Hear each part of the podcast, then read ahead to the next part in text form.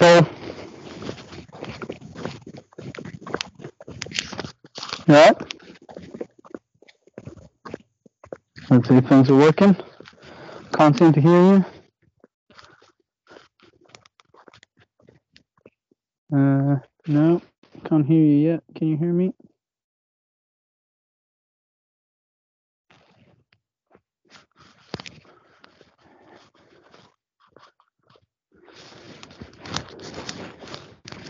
All right, let's see. What could it be? So you're unmuted. I'm unmuted. Why am I not hearing you? Let's see if I can. All right, anything now? No, I still can't hear you.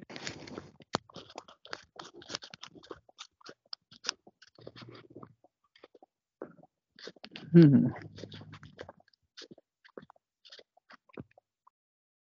Can you hear me, by the way? If you can just text. Uh, I'm gonna text you too. Can't hear. Yeah. Can you hear me now, Alex? Oh yeah, that's it. I can hear you. Yeah, Oh, hang on we figured it out. Nice. Hey, you know they always pitch technology like we're in the future, but then every call is opening with "Can you hear me?" Can you hear me again? Yeah, yeah, yeah. I can hear you now. Yeah. You can hear. I've, I've I've come out the door with a pair of uh, Bluetooth-like headphones speaker, uh, and that didn't work for some reason. Um, and I got this cheap music hat with uh, speakers in for Christmas, so that's what I'm on at the minute. You can hear me. yeah, yeah, yeah, yeah. Hey, this is not meant to be perfect, right? I know I've asked you to join in for an odd experiment. Mm. Thanks for playing along. No, no, but I, I, I've got to say, Alex, I, I was quite excited at the end at this uh, little experiment. So, Yeah, well, I, I just remember when, when we were at the conference and, and you were saying that you've got the all of your research around ultra not all of it, but you know some of it. Um, and then I was like, well, yeah, I do a running podcast, like on the run, right? Because I think we were chatting with you and someone else about trying to capture the ideas that you get when you're on the run, because they disappear after. Uh, I, I right, think yeah, let's see if, if if we spark some ideas. That's fantastic. Well, listen, I, I was supposed to be, um, I was supposed to be a few miles away at Teesside University today, but because of uh, all the strikes everywhere, I've ended up, I've ended up from home. So I'm going out now, um, and it's about, I think it's about an eight mile, eight mile route I've got. Um, but I'm happy to talk as long as, as long as you're interested and as long as you want to.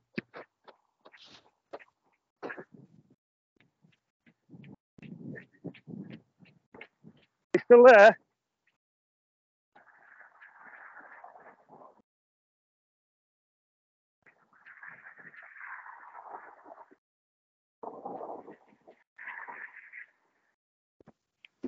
Hear me, Alex. Yeah, I hear you. I think it's just on my side. I've just gone in to take my trail shoes. Is that any better? Can you hear me now? I've got you perfectly now. Yeah. Nice. Yeah, I just really want to have the, the right shoes on for this if you're doing that. Uh, not the basketball ones. All right. well, I'm kind of lucky on the tube front because I only have one pair of trainers.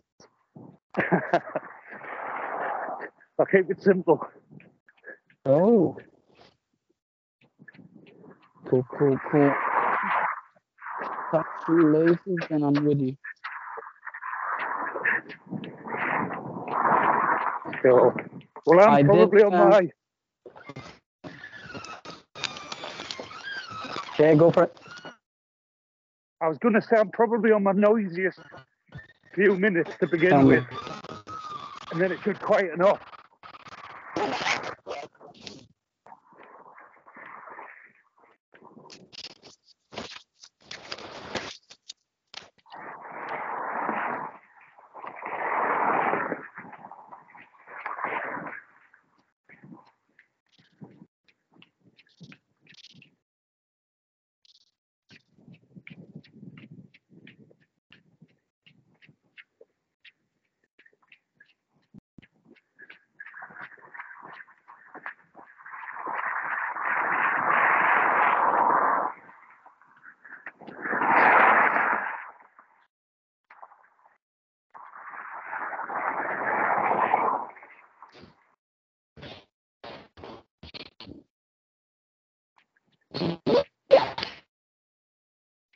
Oh yeah, don't worry about this. Uh, I've even put in the description of this podcast that it's a very bad listen because I've very poorly on the can persevere. Okay.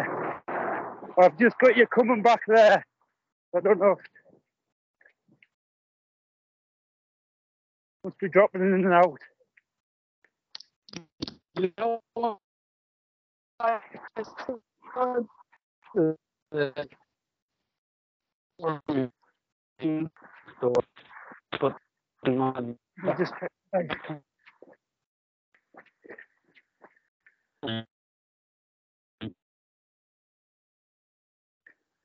I've got full signal at the minute.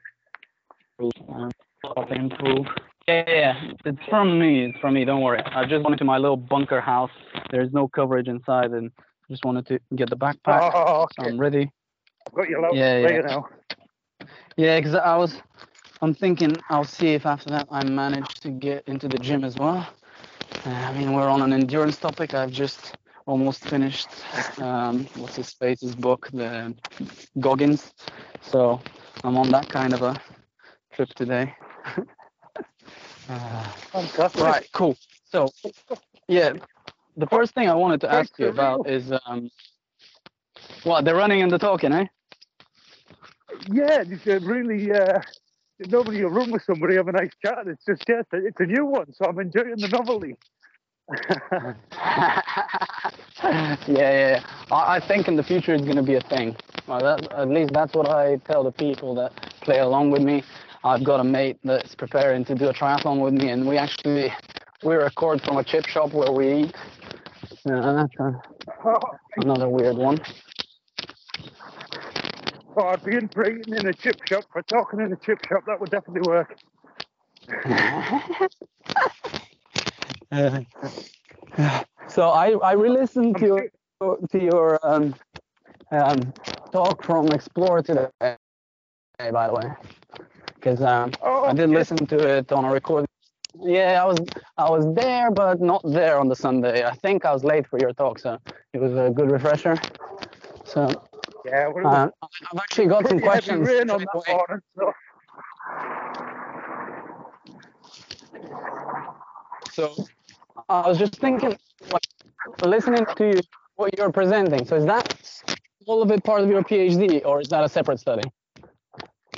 No, so that was the first study of the PhD, um, looking into the resilience of well-being within polar expeditioners, um, and of course, pr- previous work I've uh, covered ultra runners specifically. Yeah, cool. And then obviously, I, I've I've seen the the slides, but I'm just trying to wait. Like, actually, I I took a screenshot on my phone, so let me just remember the the little model that you had. So okay.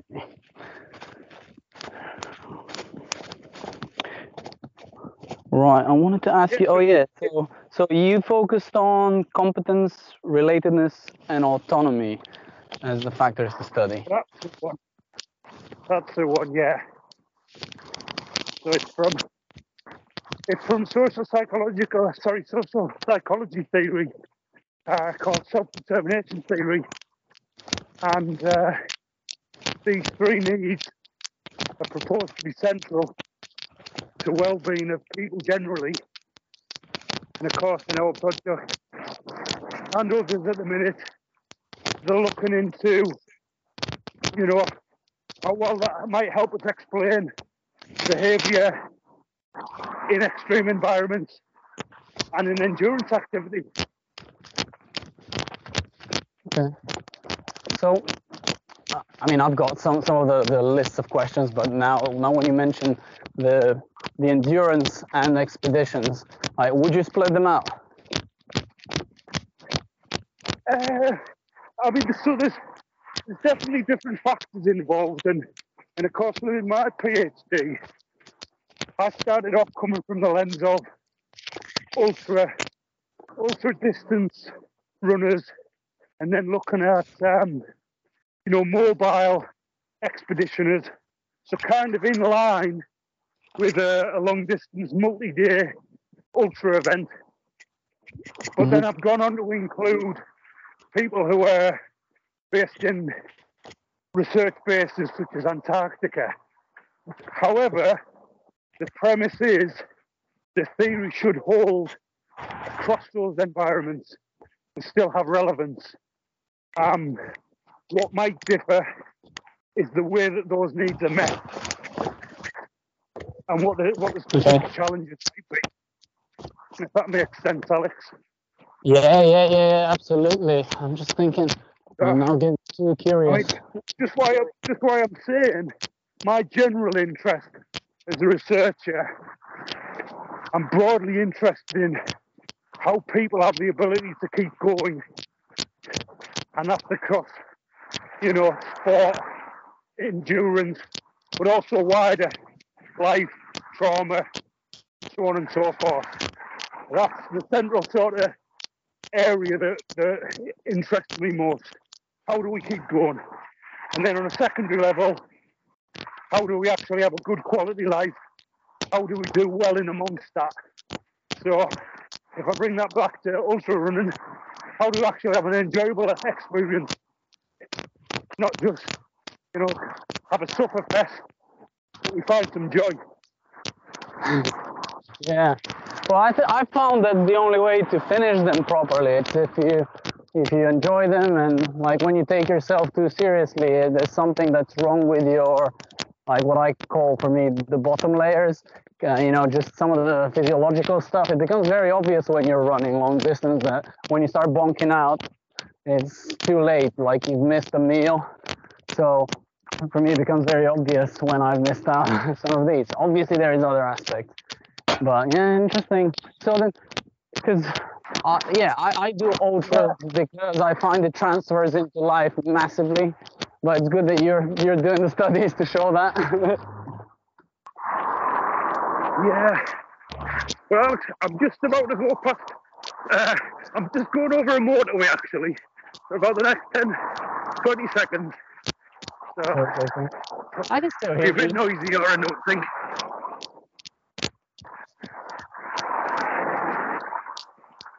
Yeah, I can still. I think I can hear. I mean, I think sometimes the microphone that I use is very decides to pick up random noise on the side, but I can't be bothered. I don't have time to download.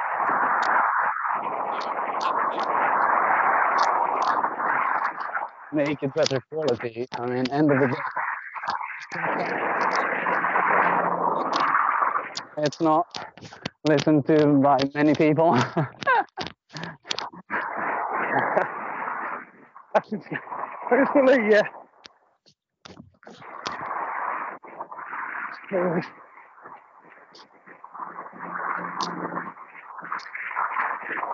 Yeah, so just coming back as well when you mentioned about how something like missing a meal and the nutrition, um, I kind of, you think about all of these different components that are important. Um, and a lot of people, I think, we focus on certain bits, but I think we're looking at it. Can you hear me at the minute, by the way, Alex? I can hear you perfect. Oh, cool. 'Cause what I was going to say was, and this isn't directly related to my research, but the way I look at endurance uh, events is basically it's one big stress response. Okay, so it's it's a stressor, and it's about managing that stressor. And the more you can manage that stressor, and it will be lots and lots of different stresses, of course, but it's trying to do everything to reduce the effect of stress. And that's the reason I said that was when you mentioned food and obviously nutrition central. And if we're in a, a state of high stress, one of the first things to go is the digestive system. So Yeah. it's kind of like we've got to try and dampen that down as much as we can. And then, then there's just a whole myriad of things that can support us to do that. Interesting. And by the way, don't worry about being too scientific, right? Some of the stuff we're talking about, like guesses and everything, you know, this is the, the latest ideas that you got. If you want to try it out, don't worry. Don't think anyone's gonna hit hit back at you. Oh, So, into well, I, I, I must, I must say, Alex, uh, running's my uh, my freest expression. So I guess it probably does the same to the mind as well. Like we were saying before, I'll probably throw things out there when you won't actually care, like you would in other environments. yeah, yeah, yeah. I did love your quote from the from the presentation at Explore when you were talking about how the environment shaped us. I mean, you wouldn't be at the geographical conference if you didn't kind of believe part of that, right? But I know, I can see that you really believe that because some people just say it and then you see their methodology and they kind of take the environment away and then just do a, an experimental study where they control for the environment. And I'm like, well, what are you doing? Yeah, yeah. Well, I mean, obviously, I've, I've got to be honest. actually during races, so that was very interesting doing that. So, did you do the the one that you were presenting at the conference? Is that different from the from what you were doing during the the ultra races when you were talking about the um, emotional? Uh, what do we call it? Re- regulation and the effect of that on being able to. So that was uh, I was lucky to get a scholarship uh, to complete a series of studies looking at uh, mood within. It was four ultra marathons. Complete the studies on uh, in the northeast with a fantastic race series called Hard Moors series, and it was very much. Uh, exploratory um, because obviously a lot of the research work we get told what the effect is on a person beforehand and what the effect is afterwards. But we don't measure it in the middle. We don't measure it during the race. And having a little bit of experience with ultras I realised there was some potential to map the changes across the race rather than just pre and post. And so that was the main, I guess, point of uh, difference that we were looking to try and do. Um, and in a really simple way, see what actually goes on in the middle, you know, rather than just saying, well, this mood, you know, so we take, for example, we get more fatigue start to finish. That was the finding that was in the literature. Yeah, but then at what point does fatigue start to accrue? You know, is it just sort of a, a linear relationship and it gradually falls, or, you know, what's actually going on? Um, and so that was on a really simple level. That was the, the nice thing about that series of studies. We managed to get ultra runners who, God bless them, some of them were completing 110 mile races, and they were, they were completing uh, 48 of measure at five time points during the race. Um, and whenever I say that out loud now, I apologise to every single runner because I've done enough 100 mile races myself to know that that's a lot of effort to give to somebody at that point in a race. Um, however, we all did. Um, know, so there was a real big learning curve as a researcher on that level. Um, yeah, and we we got, I think the the sort of most interesting finding that was reported in the uh, Finnish study was that those runners who had less deviation on moves performed better, Yeah. which might sound really obvious and simplistic. Um, but of course, we measured it and we showed it. Uh, so, being able to control your mood um, and, and, you know, maybe sort of psychological on the more generally will have an impact on your performance. That that is literally the thing I took away, and because it's it's something I learned recently through ultras and running, because I recently got an official ADHD diagnosis. I always knew I was emotional, right, and having tantrums, but I hadn't seen it like how much it impedes me until I was like midway through an ultra, and I was like, actually, if I just deal with that, everything else is easy. So life is way Yeah. easier if you're within certain bounds. Yeah. Hmm. Very yeah, interesting. Well, that's that's uh, uh, my older brother, by the way, not so long ago had a ADHD diagnosis as well. So when when you say that, some of the challenges that creates, um, but also some of the, I'm not speaking for you, but my, my brother is incredibly talented. Yeah, yeah. I'm- I think I'm good got- at stuff. Yeah. The other, the, the flip side of the coin with it. Uh, but yeah, it's it's literally, if I sort of take it even simpler, when I come back to that idea of a stress response, Mhm. there's a cost. There's a cost to all of that fluctuation. We don't want any fluctuation. We want to be steady. We want to be stable. We don't want to be high. We don't want to be low. We want to stay in the middle as much as we can because otherwise our body's going to react in some way that we don't want. Um, and I think that's the, as a runner myself, I've always sort of focused on the mental side as much as anything else. Um, but that's because running to me has always been about my mental health. Oh yeah, Um, hundred percent. Most really people simply- know.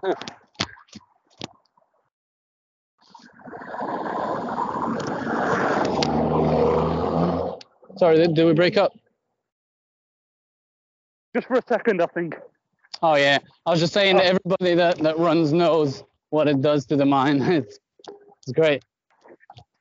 Yeah, it's a it's a wonderful thing. And you know, Alex, I'll just mention I yeah, we're doing a PhD and you know, family stuff and whatever. I kind of lost my running a little bit last year, and uh, I'm actually quite sort of obsessive, if you like. So I'd, I'd been measuring my well-being in different things for a full Yeah. year every day, and the kind of the, the correlation for me of running and well-being, it was so stark. It made me think, why am I not doing this so much? You know, prioritising work and sitting in the library and da da da da. When the benefits are so profound. Yeah, yeah. To be honest, it's fine to, to measure. Like I've actually been doing uh, type. I've been trying to transfer something from the iron game and sports culture, which is when you in their sports science studies they tend to use sometimes when you can't do an objective measure, they use rate of perceived exertion. I don't know if you've Yeah, heard, but it's like you know how many reps do you think you have left in your tank? And I've been trying instead of using psychological measures like the stuff from Daniel Kahneman, like, oh, you know, experience sampling, how am I feeling now? Because I tried those scales, but it just didn't click for me. So I was like, wait, Yeah. if I treat my mental game every day, because I also break down my workday into work chunks. So after every chunk, I'm like, out of 10, how many reps do I think I had?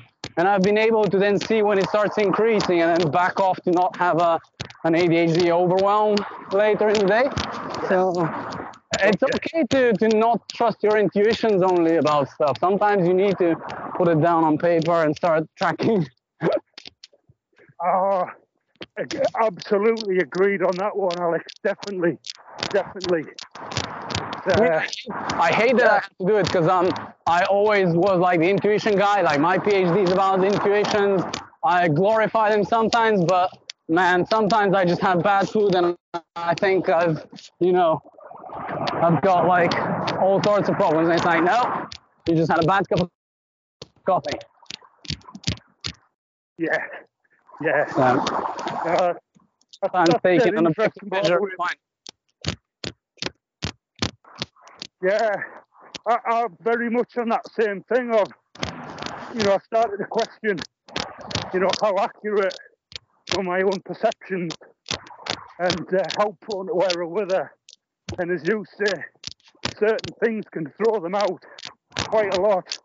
And uh, it's not good.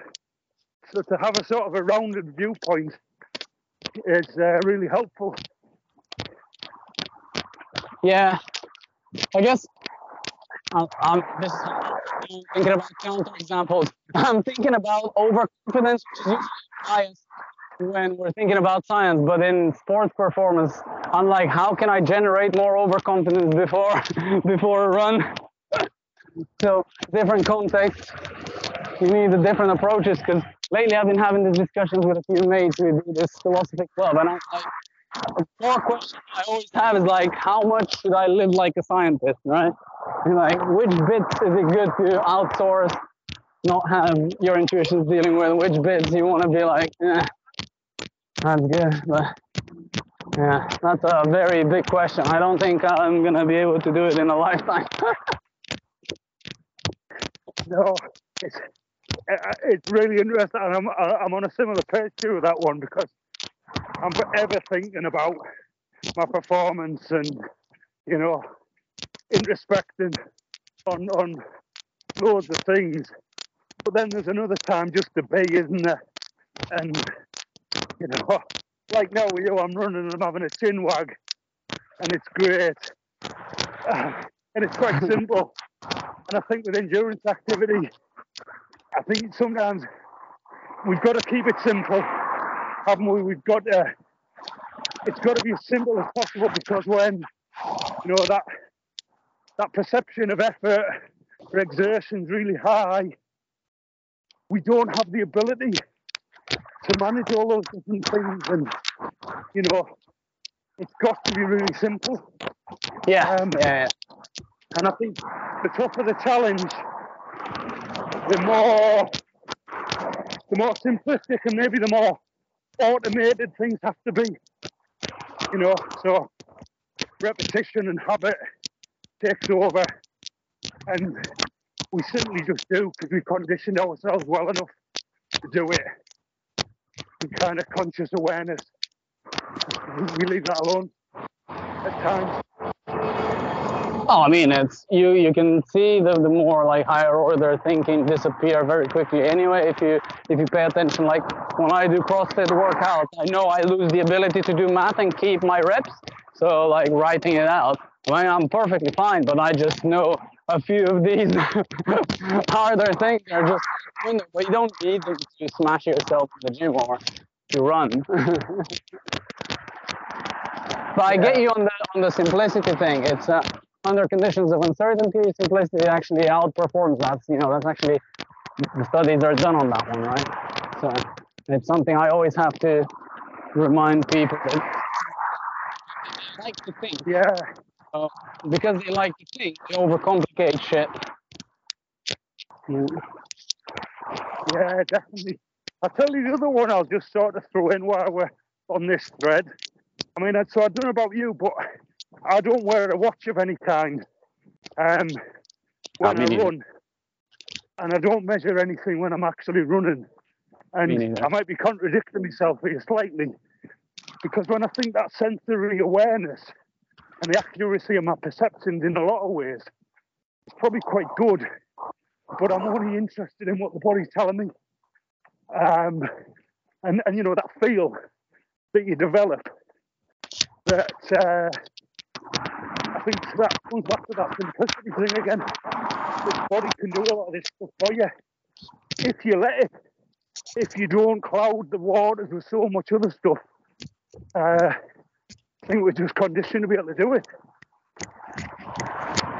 Yeah, it's really funny how it's like a getting out of your own way. So for people that can't meditate, running does it because it literally takes away the idea of the, yourself in the middle of experience very quickly because you zone in and you fuse with your experience a bit easier. Getting in the zone, right? Getting the runner's high. Uh, I'm, I'm with you on that one.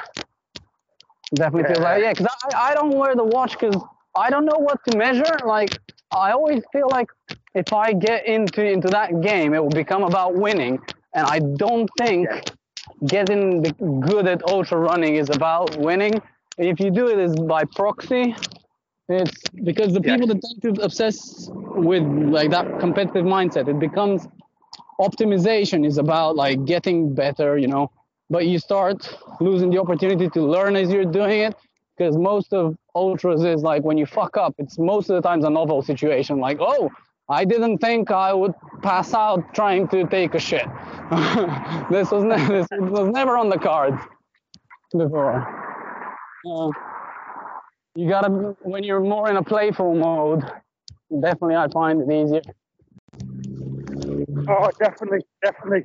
And I mean, that does link back to some of my research work, um, or not directly, but the theoretical base in terms of motivation. Um, you know, when we talk about intrinsic motivation, the joy of the act itself, and how intrinsic motivation will sustain us better and longer. And if the goals are about external things, then you know sometimes it can have negative trade-offs, like you say there.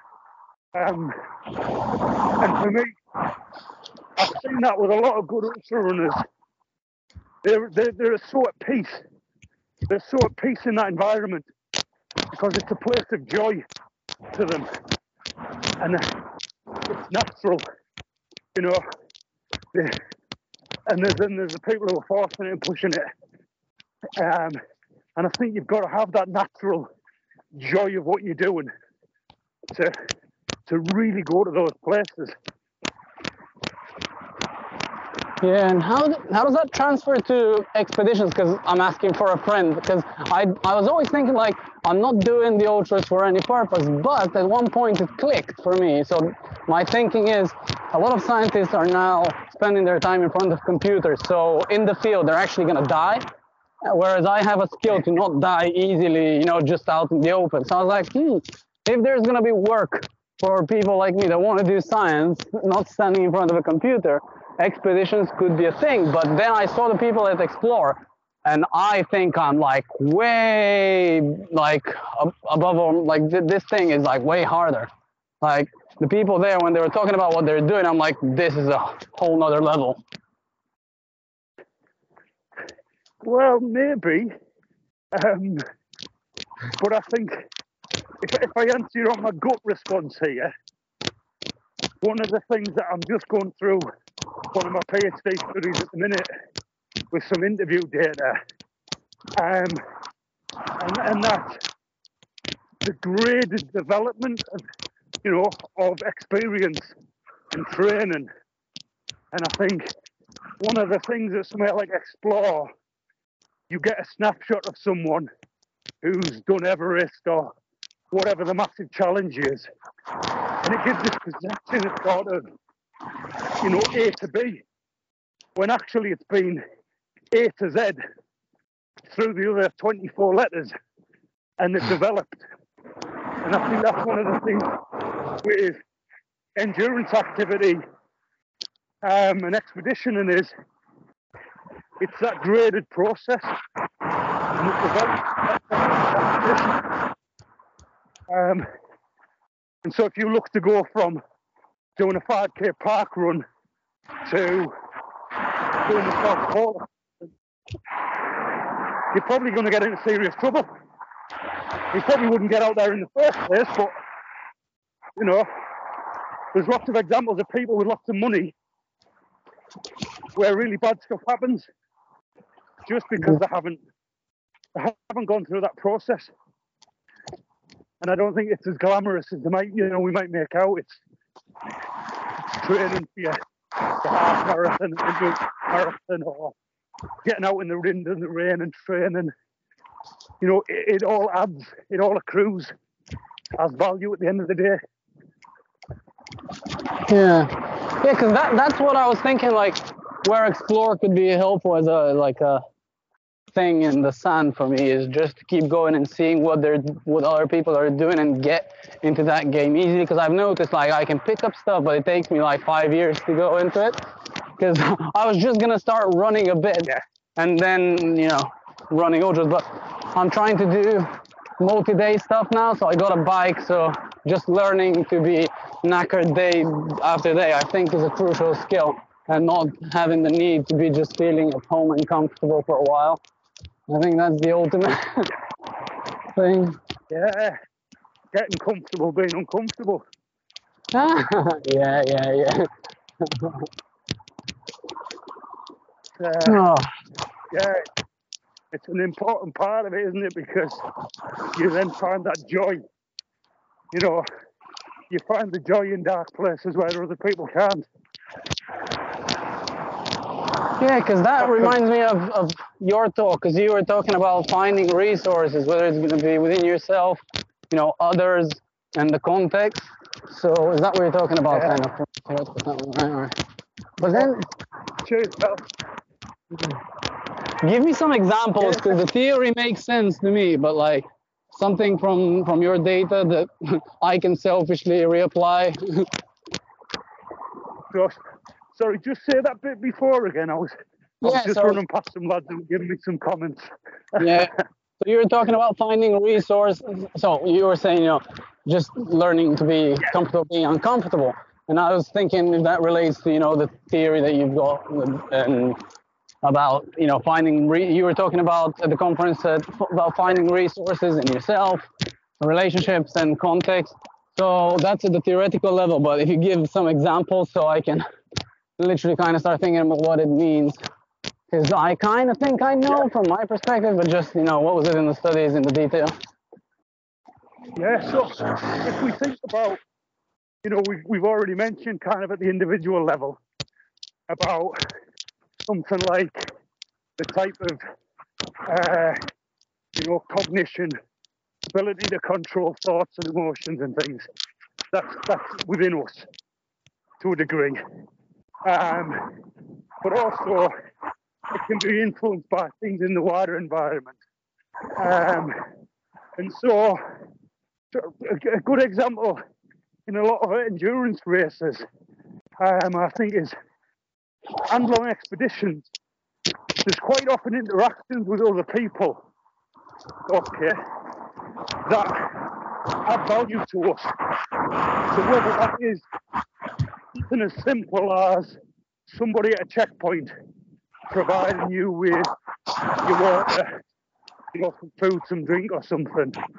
And that's a simple example of where you were you were navigating to some resources that outside of yourself and you were gaining something from that. Um, the same goes for Kit. You know, Kit's another example of I'm a massive fan in long races of every piece of kit having, having special powers. This is the over egg and the pudding. But every piece of kit I embellish the value of. To me, it's kind of you know. But that piece of kit, a fresh t-shirt, fresh socks, I want to I want to use that. So what with, with within me, some people see it's just a pair of socks. To me, working with the mind, that pair of socks just really gives me a kick up the ass, and I feel better. And so that's something that's external. One example is a person. The other example is an inanimate object. Um, and the way you look at those things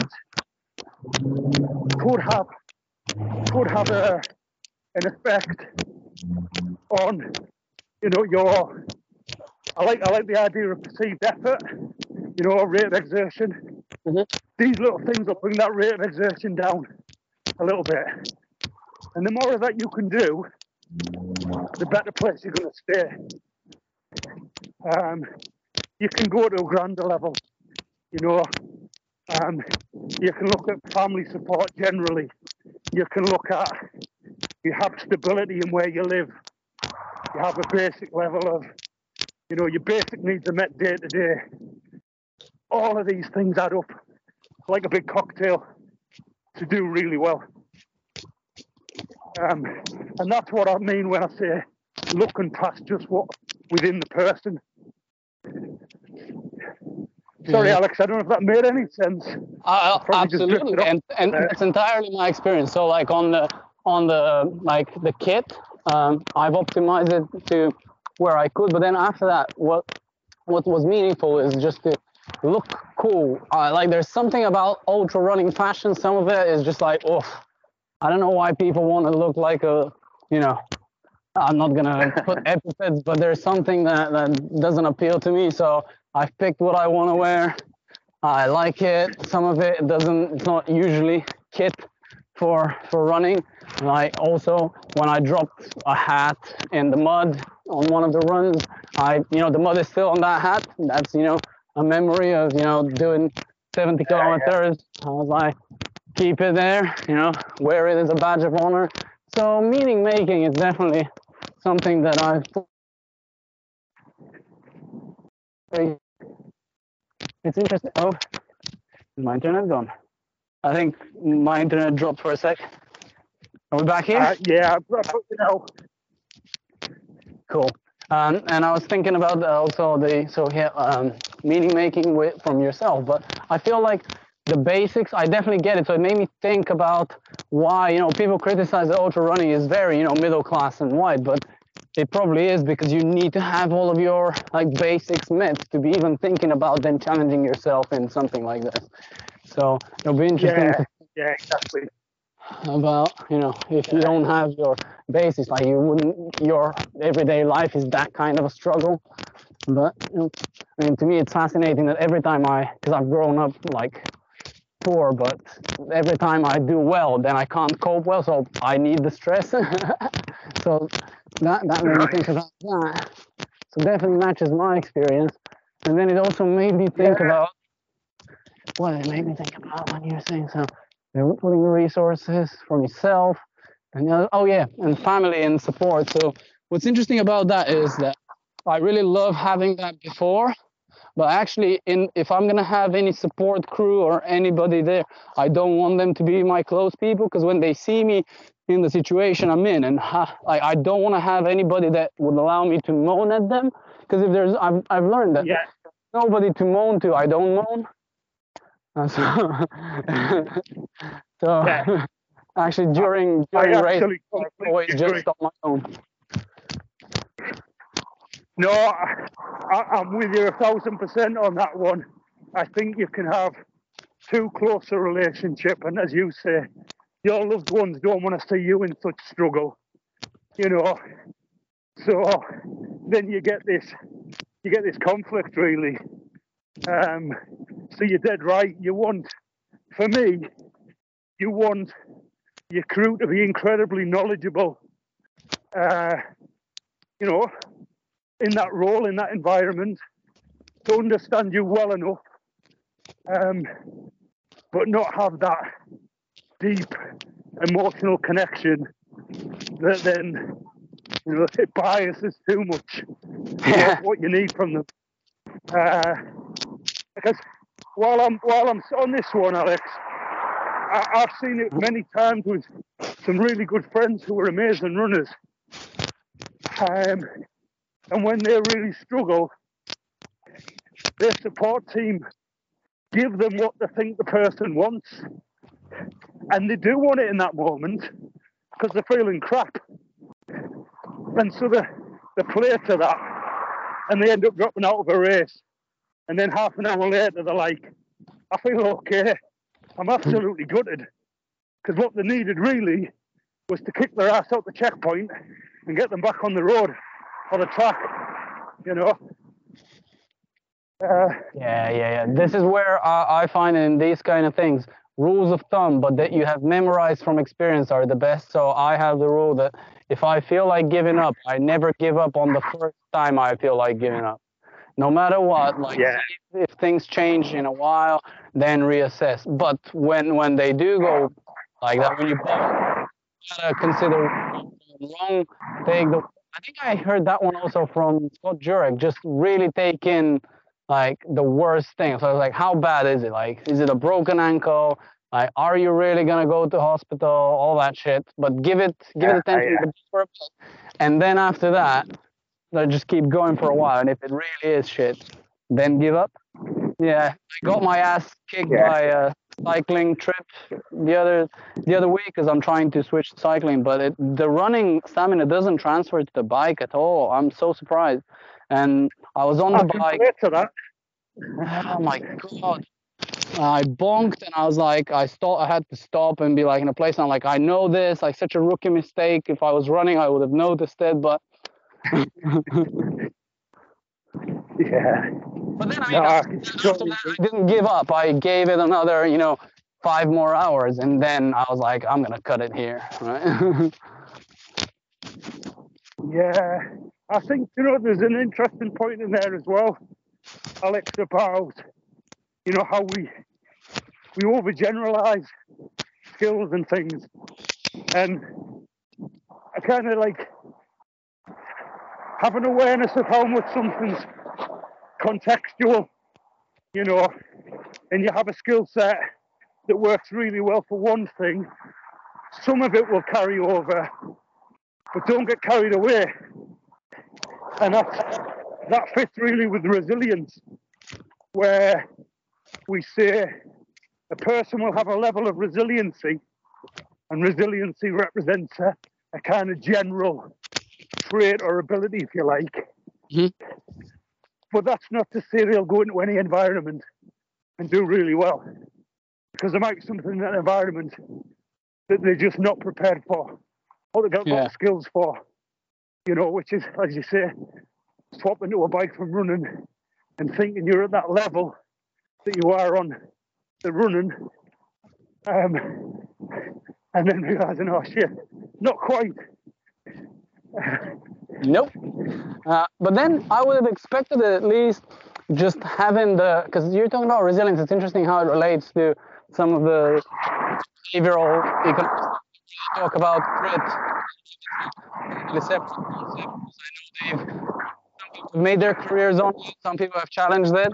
But it was interesting for me in that case that I was like I was expecting to at least when things go bad to have the grit from to transfer and be like, you know what, this is whatever. Well, I failed the way I failed like years ago in running. It was totally like, Yeah. emotionally, I was Yeah. Mad. Everything was going like, oh, you know, why are you doing this shit? You know, it's the weekend. All the, the unnecessary thoughts. Yeah. Well, I've got I've got some thoughts on that one, Alex. Right. Um, because I, I'm in a similar world to you, by the way. I must dis- disclose. I uh, I live about 22 miles from Durham Uni, um, and I and I don't ride much, but I hate getting the bus, so I pushed myself to get back on the bike, and I rode there and back, and I was absolutely done, absolutely done. Um, and what I realised is it's not that you don't have a lot of the strategies, but it's because the cues in both the environment and you to a degree are slightly different. So, you know, where we might think if I was running and I'm really struggling, one of my go tos might be to count steps, I count paces, and I'm feeling really crap. Just forget everything else and count your steps. When I get on a bike, it doesn't naturally kick in because it's a different task. yeah. But it it kind of can work, but you've got to get you've got to get conditioned to that. And so I think where you're saying about those skills you have, it's not that they won't transfer, it's just it won't be instantaneous, and it might be slightly different. And I think that's then where it's that practice, it's that exposure, you know, and over time, the things you were doing well on the run, you will be able to generalize to, to a degree. Yeah, yeah, and I wonder if it's gonna be faster than you know. The more, more context you get exposed to, there's got to be general learning. We know that, but because it, it did make me think. I don't know if it's a tangent about debates about like when people have thought, like they think about psychological concepts or methods, and everybody goes like, oh, but there's context. Like, yeah, but really we're talking about metaphorically having a spanner, and all you need is to tweak it a little bit, like adjust. We're not talking about an entirely different thing, but then we write a lot of stuff in text rather than you know showing it whatever, and then papers just sound like we can't generalize at all. So that that is one of my Yeah. bugbears. I don't know if it makes sense to you, but. 'cause, It- it- uh, it basically, I like I said this thing to my wife the other day where I was like, I actually think psychology is as advanced as the other sciences that we've got. It's just that people want to believe a lot more in their unique case being so unique and not taking someone else's word. So they want to struggle on their own. It's an implementation problem at this stage. Okay. But that's a Yeah. hardcore statement. That's that was I was a bit a bit upset by just like not being allowed to say anything like we don't know anything in psychology. You know? I don't know why it was or how. so annoying. Yeah, well, yeah, it's certainly an interesting field when you get onto that level. I mean, I kind of, it's, it's nice when, it's nice for me when, as we said at the start of this conversation, when I just, when I look at it from the ground up, when I look at it from the experience of running and think about it, uh, it seems a lot simpler. But of course, then when you want to generalize it and generalize it and generalize it, then it gets a bit more challenging. And I think I'm always aware of that with endurance uh, as well of people overgeneralizing, whether that's coaches or people with a product to sell, you know, of so many different influences that will have a different effect on, it, on, on each person. And it's that cocktail, it's an algorithm. And Yeah. some of it's general, and then some of it's specific. Uh, and that's the bit that I'm really interested in with the research about being able to unpick that, not not across the globe, but for example, with a small group of runners or athletes or you know people I'm working with. What's that person's algorithm? What Yeah. you know, what universal bits do they have? How does that universal bit interact with that task in that environment? And, and, and write an almost unique code, you know, but it's based on general principles. Uh, and I guess that's what theory's supposed to do, isn't it? It's supposed to give you general principles. Yeah, and then see how they apply. Yeah. Yeah, that's very interesting. It made me think about because in my day job I actually work with lots of programmers and I'm a researcher for you know digital design. So I'm constantly faced between you know algorithms interfacing with you know human heuristic how you know people make stuff. So it's very interesting to Yeah. think can we can we have uh, every human mental you know thought every mental aspect every heuristic every qualitative experience then broken down into algorithms we don't need to go to that level i don't think but yeah. From what you've done in your No. studies i can see that you you are cautious about that. You're not one of the people that's just going to go and give us a formula. So i know what you mean. No, not at all. I, I, w- I would like to be able to say these things, these things might be important, and these things might have an effect on this, but certainly not going to then look to make blanket statements. Uh, yeah yeah yeah. Because i just say these things to to pretend like i know but like i've i've trained in quant as well at the phd level but like it's never intuitive for me. And i've i've just been thinking like when i read papers and everybody reports on whether something happened by you know chance or not and that's what they're happy about. But i'm like yeah but all that matters to me is like is it a big enough effect? Like oh it works 10% of the time. I'm like well why am i to bother doing it?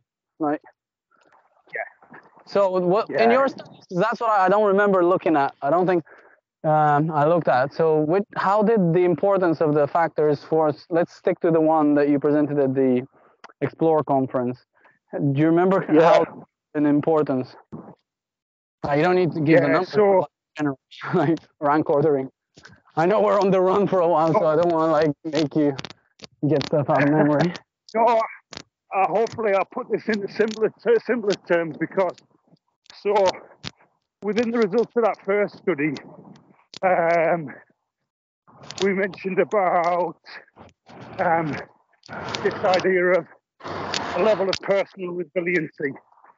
So, which is kind of like a, you know, a stable trait of the person. Um, we also had the relationship to the environment had a similar size effect on well-being, and also a couple of measures of social support at different levels. Now, the most interesting part was that they were all um, the effect was through fulfilling the need for autonomy. So, and that accounted for, I think, something like 80, 80% of the variance in well-being was accounted for via a sense of autonomy. So, Right. you can interpret that as saying some support that comes from within, support from the, the environment, support from people, helps us to sustain that we feel in control. We feel like we're, we have choice and we have freedom. And that, that's the biggest, or one of the biggest findings of the importance of maintaining a sense of control, feeling in control, not feeling overwhelmed. Um, and then the second part is when we look at ill being separately. So, you know, when we have real negative emotions, you know, the more potentially damaging states, then what becomes important are factors outside of the person. So that's when you've exhausted your personal resources and you then are reliant on support that's around you. And that led to the same similar effect that support from the community, so from other people in the poorer environment, um, and personal resiliency to a degree were mediated by a sense of relatedness, a sense that I have support outside of myself that can help me. And that became the most important thing. So, uh, generally, when we feel in control, we feel good. These different factors support us to feel in control. When the shit hits the fan, that's when we're looking to the wider environment. I need some help. yeah, mommy, help! like, Exactly. Yeah, that's it. You're on, you're on the sat phone or you're whatever, but you know, and that comes back again, Alex, to this idea of navigating and negotiating for resources. You know, that someone who's quite, quite bloody minded might think, I'm just going to keep going by myself, and I'm going to make really bad decisions. I'm going to get frostbite. You know, Yeah. I'm going to get hypothermia. Someone who's really switched on will go, oh, hang on a minute, I'm in trouble here, and I'm going to go and get what I need.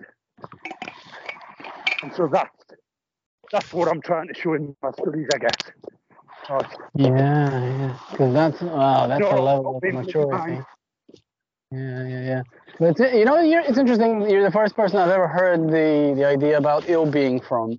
So I don't know if it's something that you've thought of, if, if there's something in the literature, but definitely clicks. But just describe it in a bit more detail, so I'm sure I'm getting it right. So yeah, obviously everybody gets well-being, but then I, I remember in your talk you were talking about ill-being and well-being happening at the same time as well. So Yeah, so so we don't, and this is supported in the literature. It's supported by neuroscience as well. Um, that there's different things underpinning well-being and ill-being. Uh, you know, deeply, you know, there'll be a strong correlation, but they are different things. So, well-being's not just one continuum. We have well-being and ill-being that coexist Mhm. and we can have bad we can have bad thoughts and feelings alongside good as you might intuitively think you know in a in a period of time some bad stuff happens good stuff happens you know Um, it's, it's prizing them apart, basically, with this study. And I think saying generally when things are going well, I've got one specific cocktail that's helping me with that. But actually, when things go bad, there might be some different things that I need. Okay. Mhm. Yeah, yeah, yeah. If that Uh-huh. Alex. Yeah, yeah, yeah, yeah. Because I think that that is the the definite skill of ultra runners that I've seen. You know, just being able to to know when things are not going great, that it's a different ball game. Huh, interesting, interesting, interesting. definitely. I mean, I, I know one one example I use from ultra runner myself is the use of sleep, uh, and you know, knowing when to pull back, um, because, and this is kind of like my hypothesis a little bit, and, and there will be support for it to a degree, but there's almost a point of no return with endurance activity. There's a point where if you don't manage yourself well enough, you may not be able to recover. If you Yeah. deplete yourself too far, then that's when it's game over. And so some of the skill is known when to pull back Yeah, when to rest, yeah. when to recover, when to, you know, when it's nutrition, when it's your cognitive strategies. It's kind of that flow chart of, okay, is it this, is it that? Am I okay there? You know. Um, and the example I'll use is so I've done, I've done the Hardmoors 160 mile race uh, four times now. I've completed twice and dropped out twice. Um, and really interestingly, because I'm not fast, I've always been up against the cutoffs for time. And I've always had that thing of when you think it's more beneficial to keep pushing than it is to stop and rest. You know, which Yeah. sounds obvious.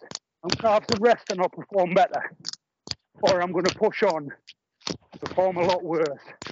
Yeah. Yeah, I don't do well with the ones where you're chased at the back because I, yeah, I'm very good at giving up and then going again. that takes time. Yeah. Yeah. Well, I Interesting. think it's a, it, co- it comes back again of that um, understanding your toolbox and seeing yourself as one part of that toolbox and looking at the other components as well.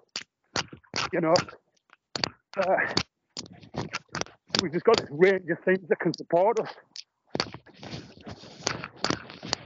Yeah, that, that definitely resonates because recently I, I've, I've realized, because yeah, that's what I'm thinking always about. Like, as soon as I have one night of sleep where I wake up and I can't sleep, I'm like, I'm switching to, uh, you know, long term stress. So I pull back after that, take a day off, and then everything gets fixed within a day. Whereas if you push through that, oh, oh my God, it's never a good idea. It's never a good idea. No, no, definitely. And I think yeah, you know, you're right there with the sort of physiological components, Alex. That you know, we, the mind and body, the sort of biopsychosocial approach, they all matter. Um, if you're not getting some of them fundamentals correct, there's going to be a an issue or a decrement in performance, isn't there? And Yeah, and that's the thing. I, I feel like for me personally, I've always underestimated doing anything different about sleeping because I've always slept nine hours. But ever since I've been a kid, if I sleep less, I'm just groggy, and it's I, it's normally oversleeping compared to others. But I'm like, eh, it helps me recover a lot. But now I'm aging. I'm noticing sometimes I can't get it. So I'm gonna have to yeah, look at some tools and things. yeah. So that, I mean, that would be a great example where if you were looking at some kind of race where sleep deprivation is going to be a factor, you've got to you've got to condition yourself to that to some degree, and Right, right. it's really beneficial you know, to do so, uh, just to negate some of that effect. And to do like a Goggins type of training where he intentionally goes dehydrated so that he can get familiar with the feeling in practice. Uh, that's something I've never tried. I've never tried to intentionally work out in bad, you know, making myself be in, the, in you know, dealing with ill, uh, what do we call it? Ill being. Well, I think I think that's where, you know, the more I go down this road, the more I'd say it's about graded condition and graded exposure, not I'm going to kick the shit out of the body, you know. So if uh, you know you've got a race where you've got to go overnight, you're not used to it. Um, you might you might practice having a bit less sleep once a week and then going for your run, or you might you might have a train and run you run later in the day than you usually would. You don't rip up your whole script. You tweak part of it, and then you build. You know, I'm, I'm not no no expert, but for me, I know when I have longer races, because of family commitments and stuff, I always shift the long runs to overnighters at the end, so I can I can practice for both. I can practice for the fatigue, but also the sleep deprivation. Um, in that sort of last couple of months, because I'm like you, I like sleep. it's good. It really helps. you know, one of the things that I mentioned at the conference, Theo, I was, I was thinking when I was looking at all of your stuff, and I was thinking, you know, Maslow was probably right. Because I don't know if you still like actually because that self-determination theory also sounds like the top some of the top layers of what he does obviously then it doesn't focus on physiological stuff because you're looking at the psychology. But then it was interesting like revisiting some of his stuff where it normally gets depicted as a pyramid with the self actualization on top which i thought was something similar to the you know the autonomy in your model. But maybe i'm just you know kind of making parallels there. But he had self transcendence at the top. Yeah, yeah. I, I think, um, I mean, SDT sort of follows in that positive, positive psychology um, area that Maslow was was the precursor to the people who followed. Um, and there's a lot of things that make sense within that. Um, I don't think, and I'm not an expert on Maslow per se, but the triangle and that approach, there's sort of there's support for a lot of the elements, but there's not support for the triangle and that that way, like you was you were alluding to there. That Yeah. Not necessarily a triangle, Yeah. the, the components matter. Um, Yeah, it'll be interesting if you can give me some some reading at uh, at some point. I'll I'll pester you because I'm really interested because like I've always been interested in psychology, but every time I look at what's required to then move properly, like with the British Psychological Society, you have to study disorders, and I'm like, well, I'm just not gonna be good at this shit. I want I'm focusing more on high performance, and that seems to always be like in other parts. It seems like psychology is not focused historically that much on well-being, but maybe it's changing. Maybe I'm not close enough to it. So give me some I reading. think so. I think so. No, I'll definitely, I'll definitely do that for you, Alex. Um, because just to say, because you've touched on something that's really close to my heart, by the way, because um, I've struggled with mental mental illness my whole life, um, and addiction, with alcohol, and but I've also always been a sports performer. Um, and I was always interested in how I could have a good life through that, not just surviving, not just existing. So Yeah. I've always been drawn to that similar areas you've just said. What's a good life look like? You know, and I Yeah. wanting to understand how you can how you can keep going. Yeah, yeah. I mean, to be honest, like when the more I was at one point in the PhD, I was just like realizing some of this is like you look around people that are scientists, look at the kind of job that you're actually doing. It actually doesn't make you healthier, it's a bit unhealthy. And then the whole enterprise, I think, starts with people getting together and thinking about like how to live a better life. It's the other sciences don't. Jesus Christ. There should be some there. And but I mean, I can tell that you've got the same like mentality of like going for it and actually living. That does get you. Yeah, I I stopped drinking a, a year ago.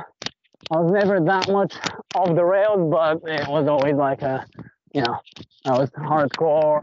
But the same thing when you look Yeah. at it, like people with ADHD end up being addicted. So knowing Yeah. that actually there's a craving for hardcore experience to feel alive, right? It becomes obvious. Yeah. Feel with it? Oh, definitely. Definitely. So kind I think that's that way. It's just it's like sometimes when I'm just think if you're any physical you feel alive, that's when of the stuff. But I'm think there's other ways where you, you can find yourself stuck and really apply to get the same kind. But yeah, definitely, definitely. learned that when I was like drinking and partying. Yeah. You know what, Alex? This is where I mean, I'm I'm not a, I'm not a kind of like a, uh, what's the word? Like almost in, evangelical about this theory that I'm based in. But one of its one of its strong assets is it has it offers an expla- explanation for the good and the bad yeah. and it says, you know, that basically, and I still sort of check myself as I say it, that there's certain things that are really important to us as humans that are the same as getting, you know, water or light, you know, if we were a flower, and it's these needs. And if our needs are met, we flourish and we grow.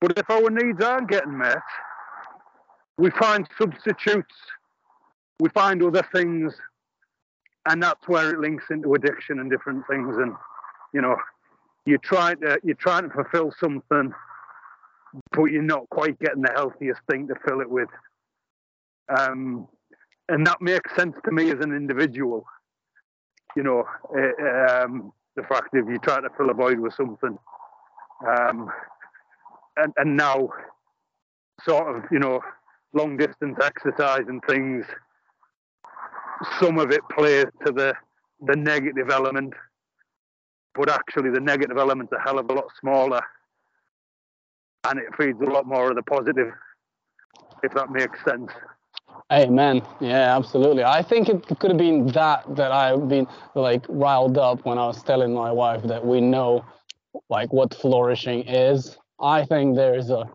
almost a formula. Uh, I'm not supposed to say it, right? But when you've experienced it, you want to tell people. It's like this this shit. Like when you have all of your layers kind of satisfied to a level, does work, but it's not fucking easy. Don't get me wrong. no no absolutely not. Oh, you're dead right. Life gets in the way doesn't it all the time? It's it's a moving train and things are changing and you know. But I think again Alex that, that you know when when you're generally living in in in in a good way your ability to buffer these bumps is a lot better. You know like you've got a, you've got a much bigger set of shock absorbers on when you're generally getting these needs met Yes. I think that is a pretty good one to leave it on. I don't know where you're up to in your run, but I don't want to Well- milk the conversation. I think we're on to something here. We can have a conversation another time, but this is just Well, a I, nice- I, Alex, I've, I've done two additional loops on me run before I got back to the A19, so I'm, I'm probably going to be close to, close to a, I wouldn't say a half marathon here, but I think I'll get eight miles done. And we've just chatted and chatted and chatted, and it's uh, it's been wonderful. lovely, lovely to chat. By the way, I don't post this straight away, so if you think anything needs to be cut out, it's gonna give me some work. But but go for it. Just send me an email. Uh, I, I, Alex, mate, I, I'm an open book. So whatever it, whatever it is, it is. If it's come out of my mouth, I've said it, and uh, I'll, I'll leave that to your discretion whether it works for, for your purposes. But No, I, I don't I've wanna, I don't want to edit. I'm busy enough. You know, like this is the whole point. I talk and then dump. Oh no, I've, I've really enjoyed it. It's been a it's been a, a new experience. Um, I've really enjoyed it, and hopefully we can keep in touch and chat again. Hell yeah! At least at, at Explore, I'm gonna see you. But if not, we're gonna chat before. Uh, de- de- definitely, and I'll, I'll think on by the way and try and have a rustle up some papers and stuff for you. Oh yeah, give me some reading. That'd be great. Yeah, yeah, definitely. Right. Well, listen, I'm going to cross back over this busy-ish A19 road, the last mile back to home. Then Cool. All right, lovely to chat. You right. too, Alex. Take care. All the best, my friend.